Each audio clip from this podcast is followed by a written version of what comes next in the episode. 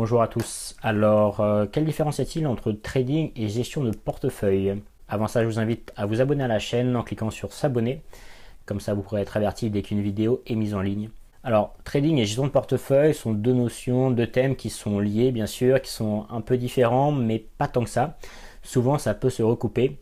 Alors, je dirais que la, première chose à laquelle on peut penser, c'est l'horizon de temps. Euh, en trading, on va aller de, très court terme, euh, quelques heures, quelques jours, euh, ensuite jusqu'à quelques mois.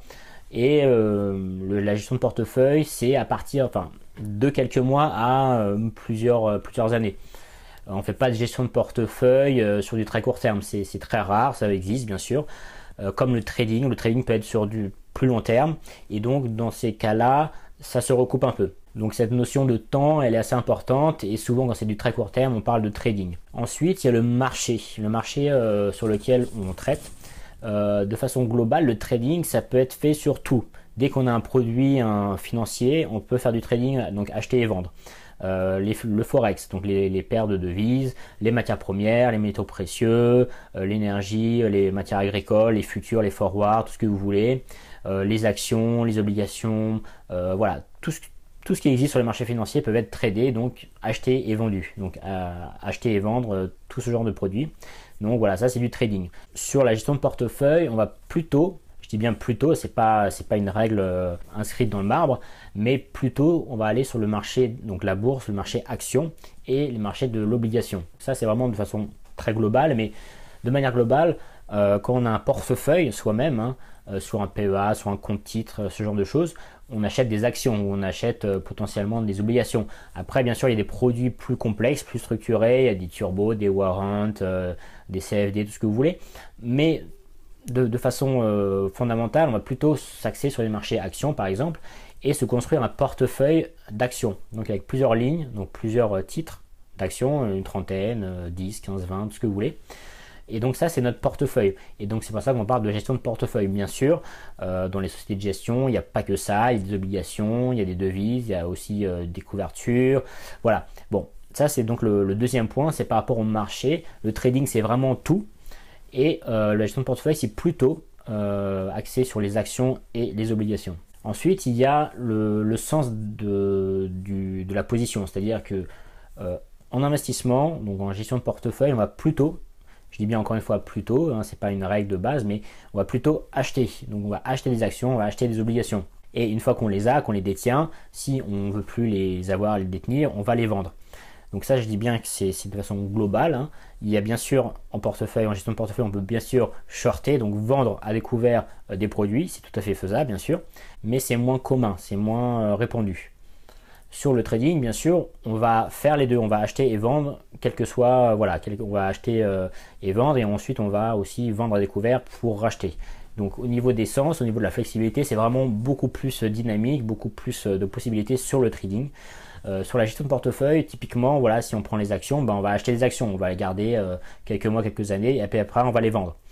Bien sûr, il existe deux stratégies qui permettent euh, de, aussi, de vendre aussi euh, des produits à découvert, mais c'est moins répandu encore une fois. En l'occurrence, quand on parle de, euh, de fonds d'action, de OPCVM, ce genre de choses, la plupart des fonds sont des fonds actions ou fonds obligations, mais des fonds qui vont acheter les produits et détenir ces produits en portefeuille. C'est pour ça qu'on parle de gestion de portefeuille. Il y a d'autres types de fonds qui sont des fonds où ils peuvent avoir des positions acheteuses et des positions vendeuses aussi, bien sûr, mais c'est moins commun. En fait, cette distinction de trading et gestion de portefeuille, elle est beaucoup plus euh, marquée dans le monde professionnel.